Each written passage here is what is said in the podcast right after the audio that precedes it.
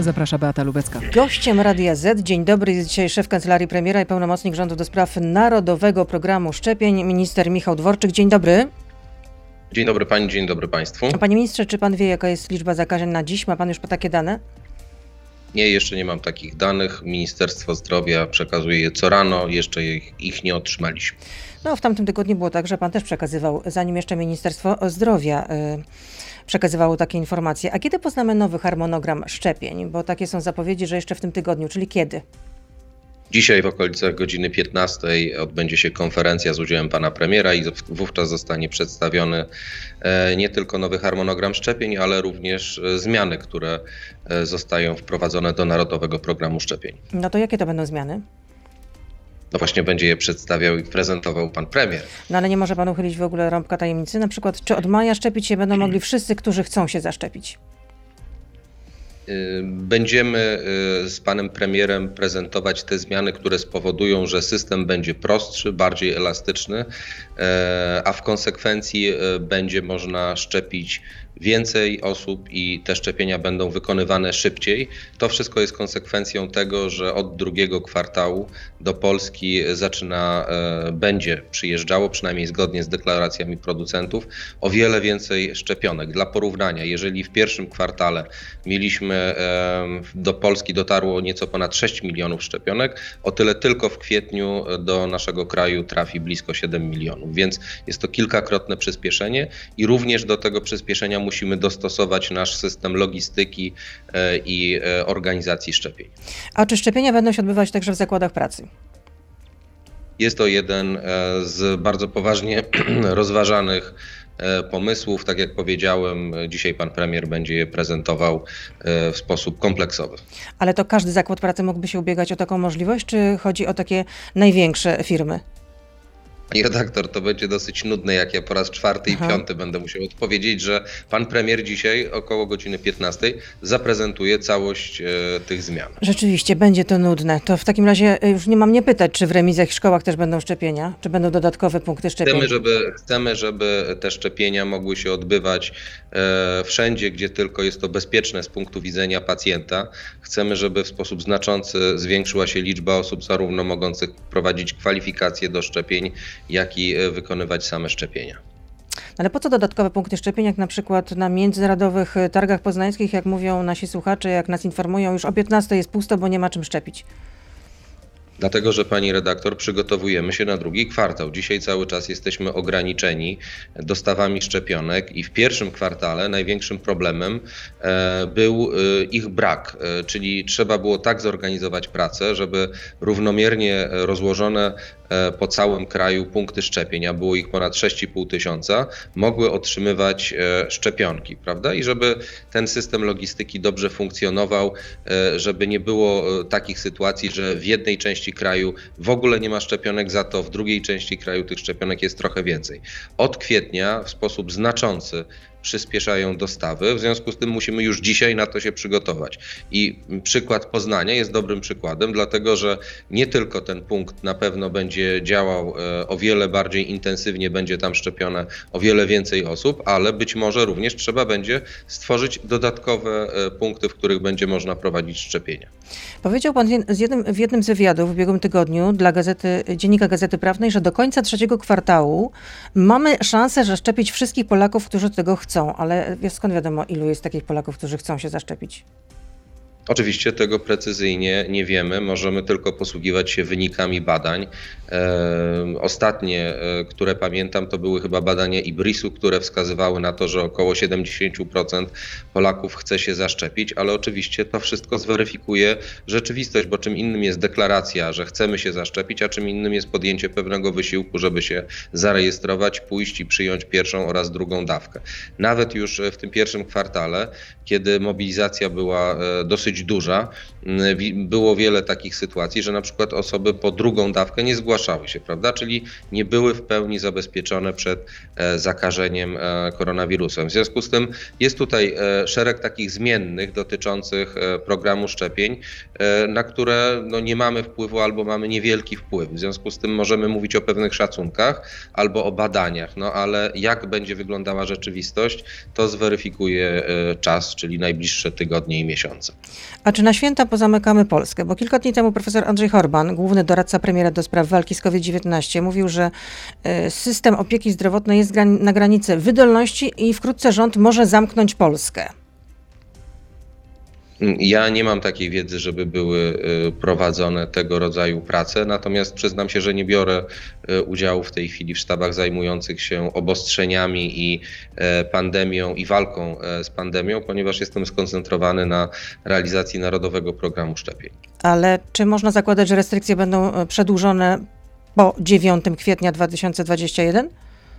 Pani redaktor, na wszystkie decyzje ma wpływ aktualny stan pandemii. W związku z tym na bieżąco spotyka się mm, Rządowy Zespół Zarządzania Kryzysowego. W którym pana nie na ma. bieżąco odbywają. Nie, jestem w tym zespole, natomiast nie biorę udziału we wszystkich dyskusjach, które w podzespołach się e, odbywają, ponieważ walka z pandemią dotyka de facto wszystkich obszarów e, życia państwa i, i nie ma, e, niemal wszystkie ministerstwa są w nią zaangażowane, więc nie sposób być na wszystkich spotkaniach, brać udział w wszystkich dyskusjach i czytać wszystkich analiz. Dobrze, powracam do Natomiast, swojego e, pytania. Czy można zaryzykować tezę, że ten lockdown zostanie przedłużony? Wszystkie decyzje, powtórzę, zależą od sytuacji epidemicznej. Mam nadzieję, że ta sytuacja będzie się e, poprawiać e, i w konsekwencji nie trzeba będzie już ani wydłużać, ani e, wzmacniać tych obostrzeń. Natomiast oczywiście, gdyby okazało się, że mamy do czynienia z jakimś załamaniem sytuacji, prawda, jest nagły wzrost zakażeń, no to wtedy trzeba będzie wyciągać z tego wnioski. Natomiast prowadzenie tego rodzaju dywagacji, zwłaszcza przez polityków, uważam za niecelowe i nieodpowiedzialne, ponieważ to dla wszystkich obywateli są bardzo poważne problemy. Mam na myśli ograniczenia w prowadzeniu działalności gospodarczej. Tak, ma pan e, rację, to tak są dalej, bardzo tak poważne problemy. Tym, tak. Dlatego spekulowanie, co będzie za dwa tygodnie, a może będzie tak, a może będzie inaczej, wywołuje wyłącznie emocje, a nic nie wnosi e, do dyskusji i do życia. Zobaczymy, jak będzie rozwijała się sytuacja pandemiczna. Na tej podstawie naukowcy e, wysyła, wysyła, e, wystawiają swoje rekomendacje, a potem Rządowy Zespół Zarządzania Kryzysowego podejmuje decyzję.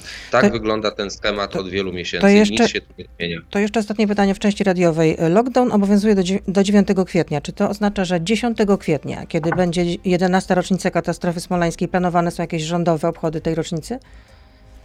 Mm, No, na pewno będą miały miejsce mm, e, obchody e, ym, takie jak e, co roku, natomiast w tym roku będą to obchody ograniczone przepisami sanitarnymi. To jest oczywiste, tak jak wszystkie mm, uroczystości w naszym kraju. I to nie jest przypadek, że w takim razie ten lockdown jest do 9 kwietnia, żeby tego 10 kwietnia można y, jednak y, uroczystości y, zarządzić?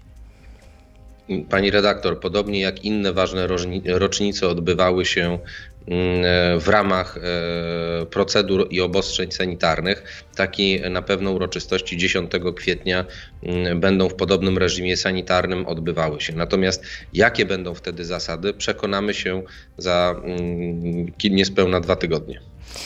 To tyle w części radiowej.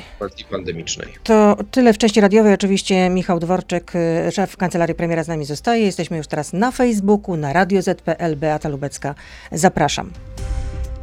I jako się rzekło, naszym gościem jest Michał Dworczyk, y, pełnomocnik rządu do spraw Narodowego Programu Szczepień. Y, Panie ministrze, czy może pan y, powiedzieć naszym słuchaczom i słuchaczkom, czy można rezerwować jakieś terminy na majówkę, czy jednak y, można sobie podziękować i podarować, że raczej o majówce tegorocznej można zapomnieć?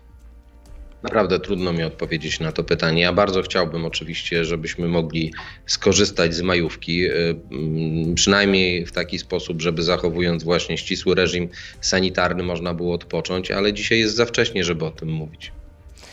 E, A czy rząd przed Bożym Narodzeniem ubiegłego roku bał się hejtu i w związku z tym nie zdecydował się na testowanie Polaków, którzy przylatywali do Polski z Wielkiej Brytanii, kiedy tam już szalała e, brytyjski, kiedy szalał brytyjski wariant e, koronawirusa, bardziej zjadliwy, bardziej zakaźny?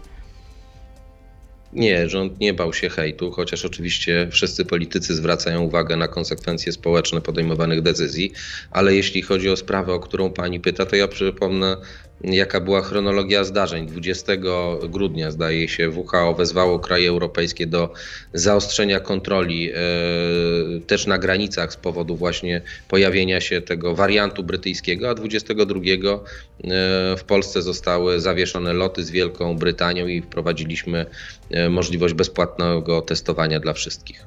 No, ale jednak przez te dwa dni tutaj wracali ludzie, którzy nie byli poddawani testom, nie byli poddawani kwarantannie. I to jest uznawane jako, jako błąd przez specjalistów. Ja mogę nawet zacytować, jeśli pan sobie życzy.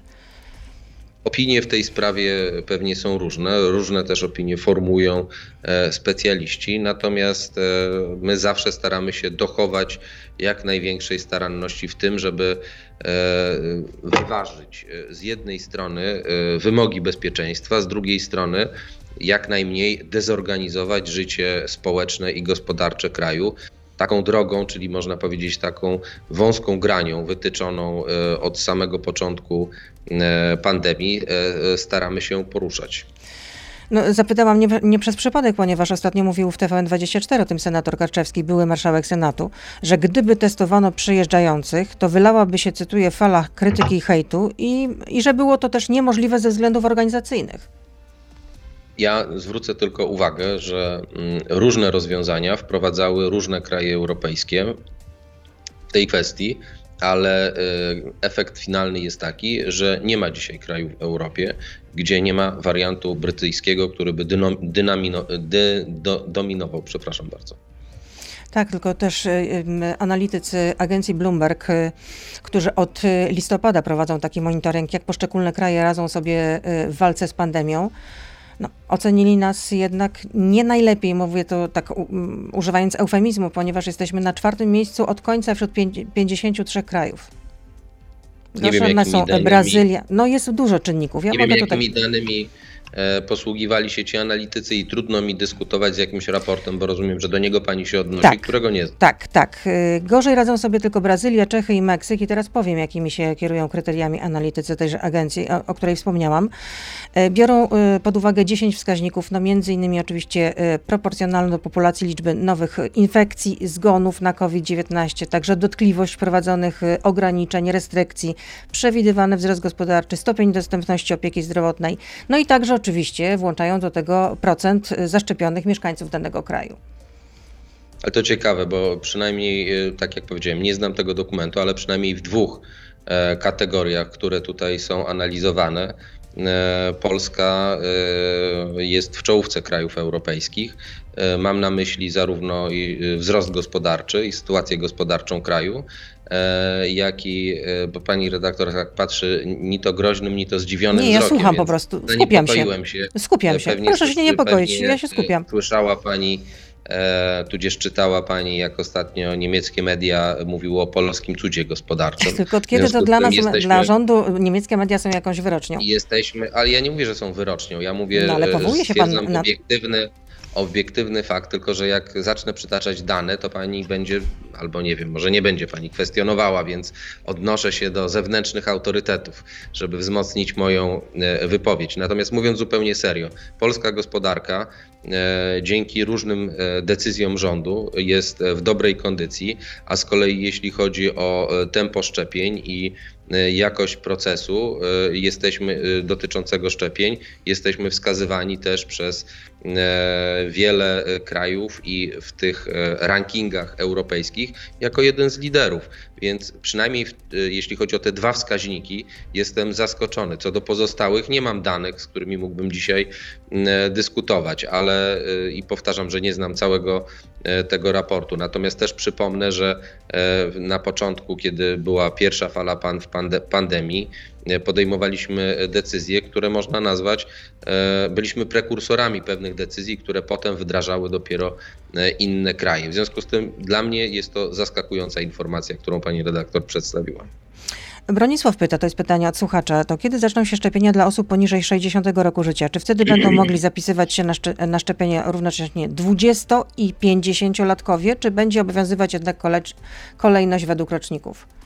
Rejestracja osób poniżej 60 roku życia zacznie się już w kwietniu, natomiast e, też o szczegółach tego, jak będzie przebiegała, e, które kategorie wiekowe i w jakim tempie będą się rejestrowały, o tym będziemy dzisiaj mówić na konferencji. Czyli nie chce pan dzisiaj wychodzić przed orkiestrę, rozumiem, że chce pan oddać ten przywilej przede wszystkim premierowi.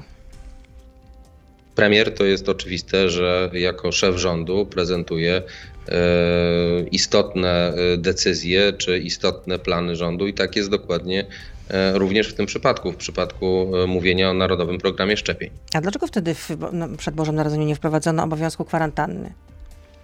Dla osób przylatujących z Wielkiej Brytanii na przykład. Proszę mi wybaczyć, nie pamiętam dokładnie e, tej sytuacji, natomiast no, pewnie tak jak no zawsze. Ja sprawdziłam, że granice naszego kraju bez obowiązku kwarantanny i negatywnego wyniku testu na koronawirusa mogli przekraczać obywatele Unii Europejskiej, w tym jeszcze Wielkiej Brytanii powtórzę, kierowaliśmy się wtedy, tak jak zawsze, e, wytycznymi czy rekomendacjami e, naukowców.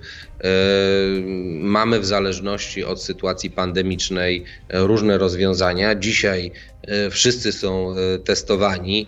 Te osoby, które nie są, nie mają aktualnych testów PCR, są na kwarantannie. Wtedy takie rozwiązanie nie funkcjonowało. No, w zależności od sytuacji epidemicznej różne były te rekomendacje e, ekspertów i różne przyjmowaliśmy rozwiązania. A czy e, rząd jeszcze zmieni decyzję w sprawie na przykład ewentualnego zamknięcia kościołów? Czy to już e, nie wchodzi w grę? Ja nic nie wiem, żeby były plany jakichś zmian w obostrzeniach. Dotyczy to nie tylko kościołów, ale również sklepów, czy też innych obszarów życia społecznego.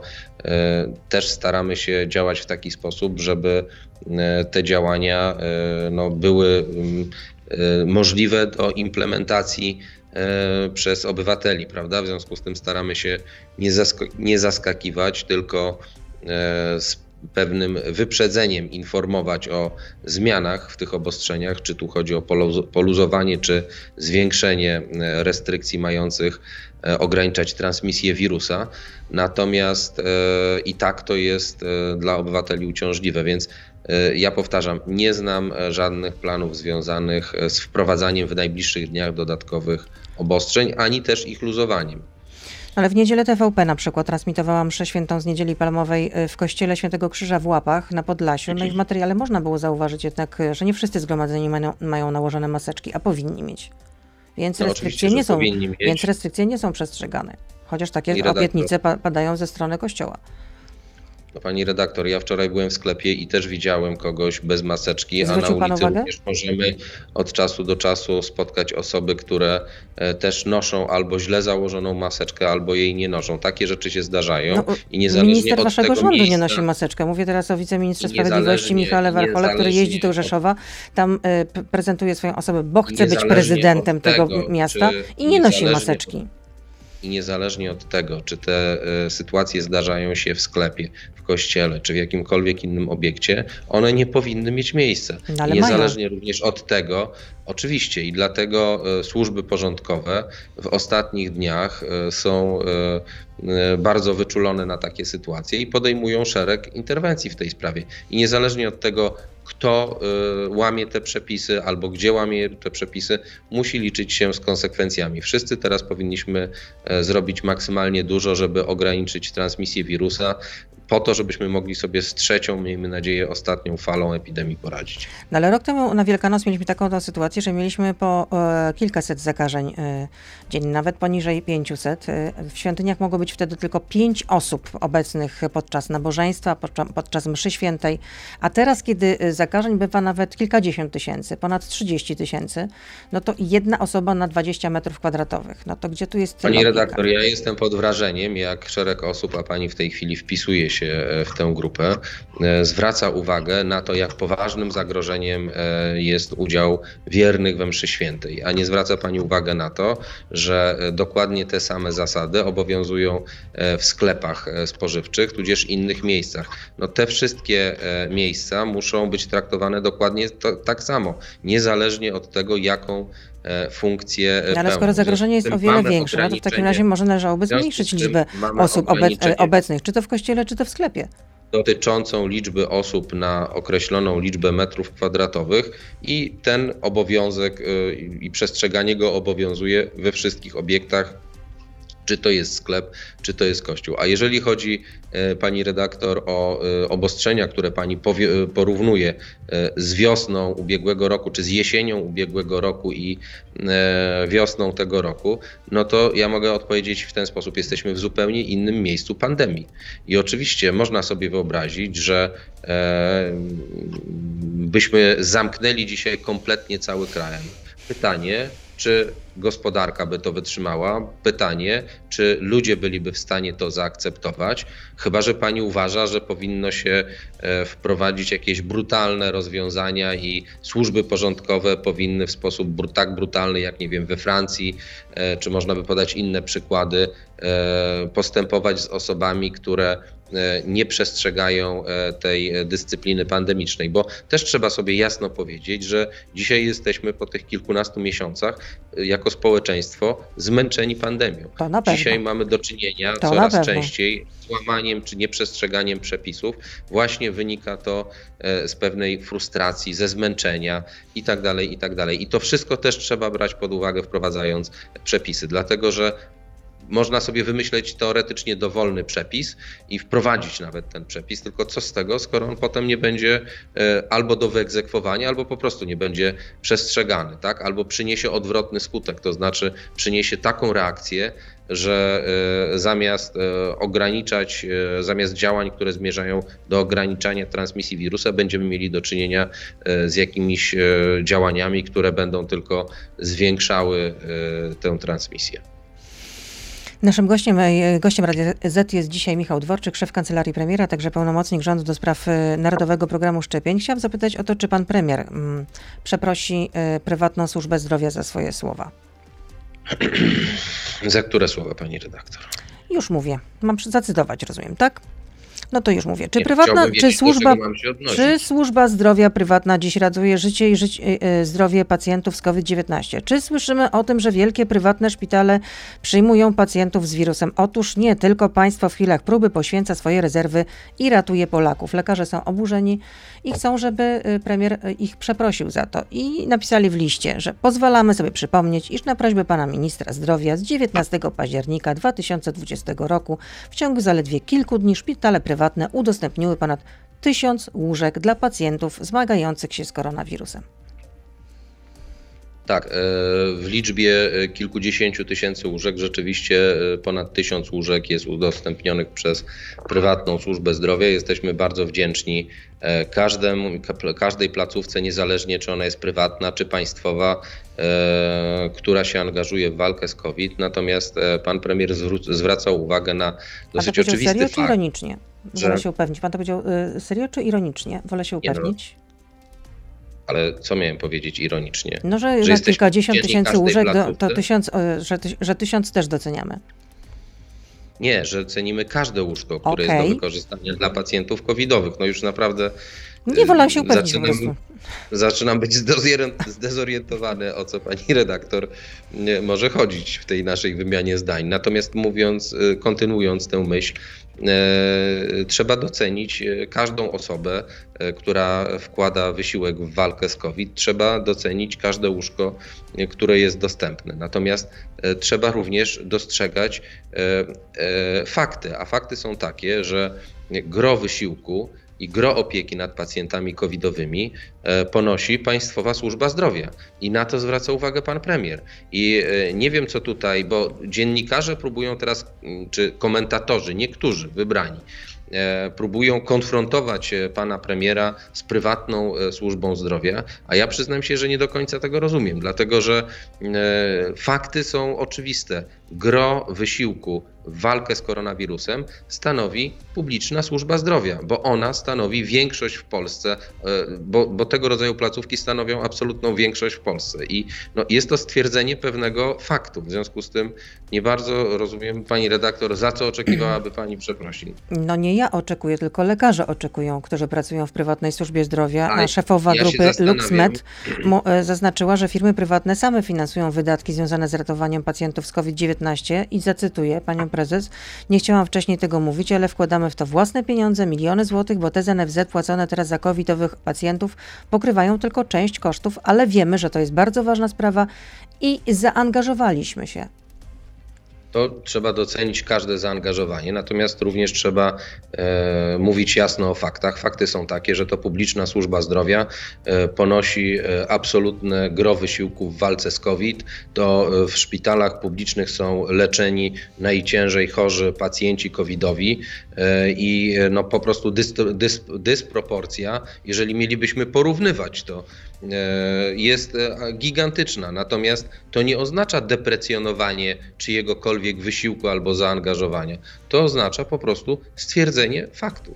Czyli rozumiem, że żadnych przeprosin nie będzie. A y, czego oczekiwalibyście, od czego pan premier oczekiwałby opozycji, od opozycji, bo też narzekał bardzo, że nie współpracuje, że tylko sypie piach w trybie, no to czego w takim razie oczekiwano by od, czego rząd oczekiwałby od opozycji? Ja bym oczekiwał, e, mogę mówić za siebie, więc e, mogę odpowiedzieć na to pytanie w ten sposób. Oczekiwałbym uczciwej i merytorycznej dyskusji i oczekiwałbym e, nieupolityczniania pandemii, niewykorzystywania w sposób cyniczny do realizacji doraźnych celów politycznych sytuacji, w której się znajdujemy. A gdzie są to, w którym momencie opozycja wykorzystuje to cynicznie? No to ja pani swoich... podam przykład, który, w który sam jestem zaangażowany, bo najlepiej mówić o rzeczach, które się dobrze zna i o których można właśnie w sposób wiarygodny dzięki temu powiedzieć. Mam na myśli Szpital Narodowy. E, Szpital Narodowy, który e, był najpierw w ogóle e, kwestionowany i oceniany jako jakieś przedsięwzięcie o charakterze PR-owym. Szpital Narodowy, w którym byli lekarze obrażani, że biorą udział w jakimś evencie rządowym, a w ogóle sens tworzenia szpitala tymczasowego i innych szpitali tymczasowych był kwestionowany.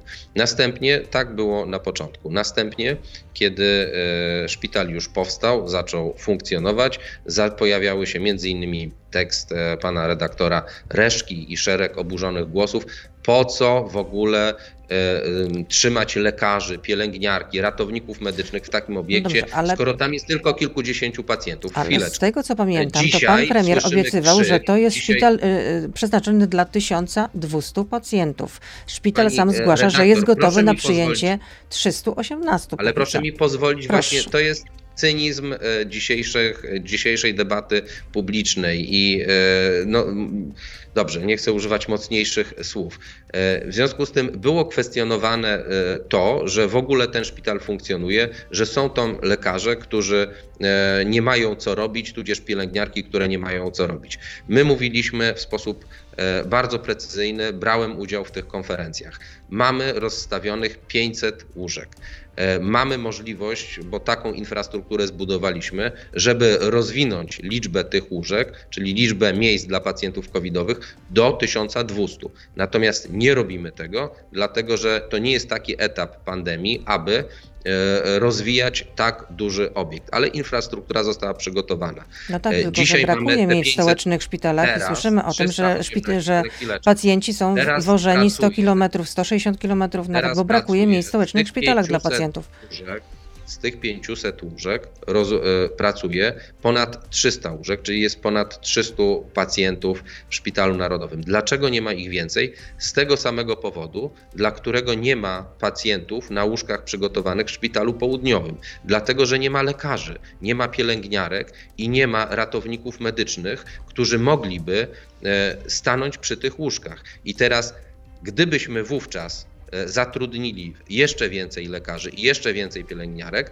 to byłby krzyk, że e, są zatrudnieni e, przedstawiciele personelu medycznego, którzy nie mają co robić. Dzisiaj, kiedy nie ma tych osób, jest krzyk, że dlaczego przecież miało być tam 1200 łóżek. No, to jest na takiej zasadzie, jak w tym dowcipie, gdzie chciał wilk E, z niedźwiedziem zbić zająca, zastanawiali się za co i w końcu stwierdzili, że jak będzie w czapce, to za to, że jest w czapce, a jak będzie bez czapki, to za to, że jest bez czapki. No, pani redaktor, czy bądźmy odrobinę poważni. No, są pewne e, to nie jest e, służba zdrowia, jej funkcjonowanie nie jest prosta jak konstrukcja CEPA. Są pewne zależności związane e, i e, ograniczenia związane z zatrudnianiem personelu e, medycznego, którego w Polsce jest obiektywnie za mało. Możemy o tym dyskutować, dlaczego jest go za mało. Ja będę mówił, że zwiększyliśmy o kilkadziesiąt procent przyjęcia na kierunki e, medyczne. Pani będzie mówiła, że PiS nic nie zrobił przez pięć lat, żeby tych lekarzy było Nic więcej. takiego nie chciałam sobie tak tylko powiedzieć, że można było ale- zwolnić z egzaminów ustnych y,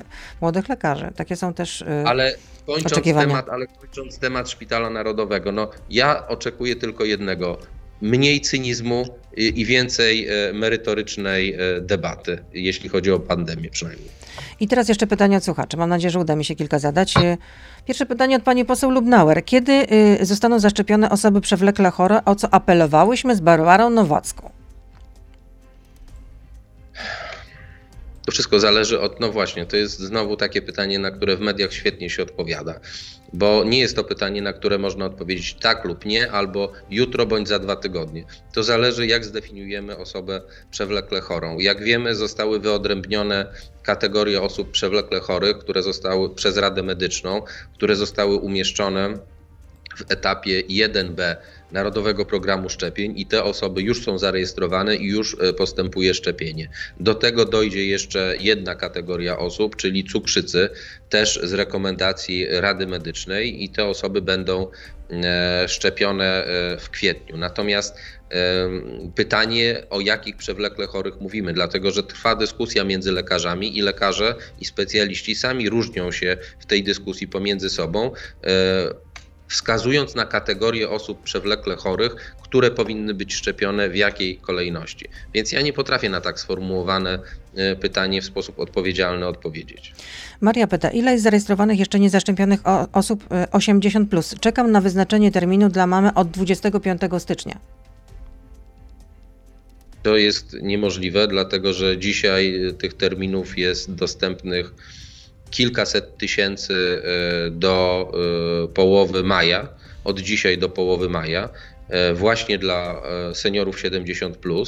E, Wczoraj, jak uruchomiliśmy jeszcze dodatkowe w kwietniu, przepraszam, na przełomie marca i kwietnia, dodatkowe terminy e, dla szczepionek e, firmy Pfizer, czyli właśnie dla osób 70, e, to punkty już nie zgłaszają się e, po e, odbiór tych szczepionek, w związku z tym, e, że nie mają pacjentów zainteresowanych e, w tym wieku. Także dla mnie to jest kompletnie zdumiewająca e, informacja. No ja sama pan- znam y, y, przypadki, że rzeczywiście osoby 70 plus nie są jeszcze zaszczepione i czekają na swój Ale termin nie, to y, y, jest w maju. W maju. Nie, nie. A nie, no to przepraszam, to czym innym mówimy e, o tym, że są osoby, które są zarejestrowane na maj. Namawiam też do tego, żeby próbować się przepisać na kwiecień, dlatego że takie możliwości w wielu miejscach w Polsce są, nie we wszystkich, bo to też zależy, to też jest niestety bardziej skomplikowana sprawa. Każdy punkt szczepień ma inne tempo prowadzenia szczepień, prawda? I są punkty w niektórych miejscach w Polsce,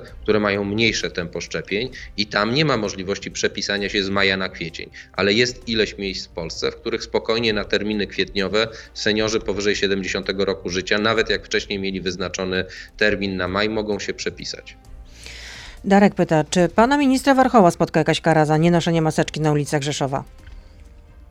To jest pytanie do służb porządkowych, e, kto złamał przepisy, kiedy złamał przepisy i gdzie złamał przepisy e, i jakie środki są w związku z tym podejmowane. Ja nie potrafię odpowiedzieć Ale na pana to nie bulwersuje, to że pytanie. wiceminister sprawiedliwości y, obchodzi Ale przepisy? ja, ale pani e, redaktor, ja słyszałem jakąś dyskusję na ten temat i widziałem zdjęcie pana ministra Warchoła bez maseczki, a potem czytałem opis, że, że nie było to zdjęcie wykonane w terenie publicznym, tylko w terenie zielonym, czyli tam, gdzie bez maseczki można się poruszać. Ja nie chcę wchodzić w takie dyskusje, e, gdzie nie znam e, szeregu podstawowych faktów po to, żeby móc formułować oceny, tylko właśnie okładać się i przepychać właśnie w ramach jakiejś takiej kolejnej bitki i awantury politycznej. Laura pyta, kiedy wprowadzona zostanie obowiązkowa kwarantanna, y, test dla osób wracających z Tulum, Zanzibaru i tak dalej. Służba zdrowia jest na krawędzi, a jedni świetnie się bawią i przywożą do kraju kolejne odmiany. Wszystkie osoby, które wracają do Polski, muszą mieć wykonywane e, testy PCR w tej chwili, od mojej wiedzy.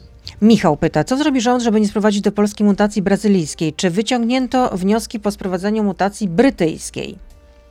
No jeszcze raz powtarzam, e, niezależnie od działań podejmowanych przez poszczególne kraje i decyzji podejmowanych przez poszczególne kraje, e, mutacja brytyjska stanowi większość zachorowań we wszystkich europejskich krajach dzisiaj.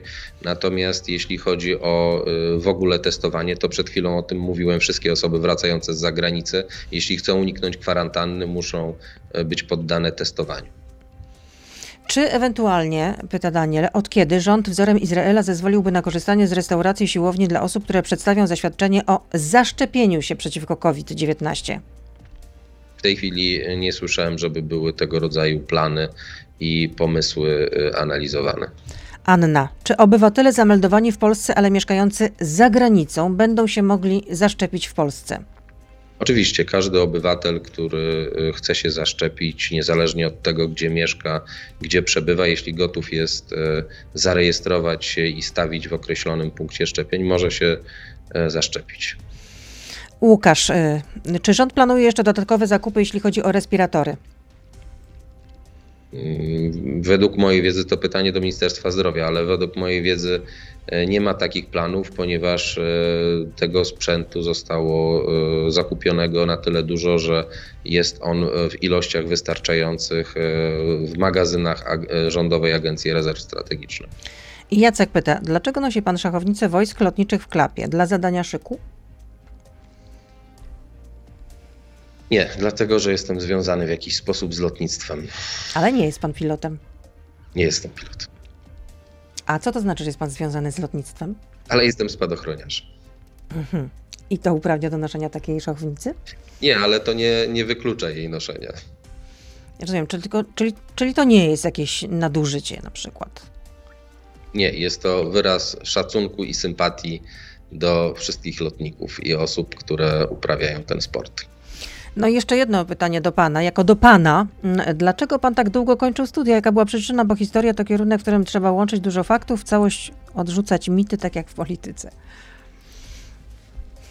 W terminie uzyskałem absolutorium, natomiast potem rzeczywiście e, skupiłem się na pracy zawodowej i innych wyzwaniach i pracę magisterską obroniłem po zresztą e, nadrobieniu różnic programowych tak zwanych w okresie późniejszym. No tak się potoczyło moje życie. To ile upłynęło od czasu uzyskania absolutorium do czasu obrony pracy magisterskiej? Mm, kilkanaście lat. Uu, to ja nawet nie wiedziałam o tym. To ten epizod mi zupełnie umknął, jeśli chodzi o Pana osobę. Dobrze, to dzisiaj na tyle. Bardzo dziękuję za, za to spotkanie. Michał Dworczyk, szef kancelarii premiera i pełnomocnik rządu do spraw y, Narodowego Programu Szczepień. A co się zmieni w tym harmonogramie, to dowiemy się dzisiaj od 15, o 15. Pan premier będzie prezentował te zmiany. 15, w okolicach tak, godziny 15. Pan premier będzie o tym informował. Ale rozumiem, że pan też będzie obecny na tej konferencji, tak? Zależy od pana premiera. Dobrego dnia życzę. Do usłyszenia, do zobaczenia, kłaniam się. To był gość Radia Z. Słuchaj codziennie na playerze i w Radio Z.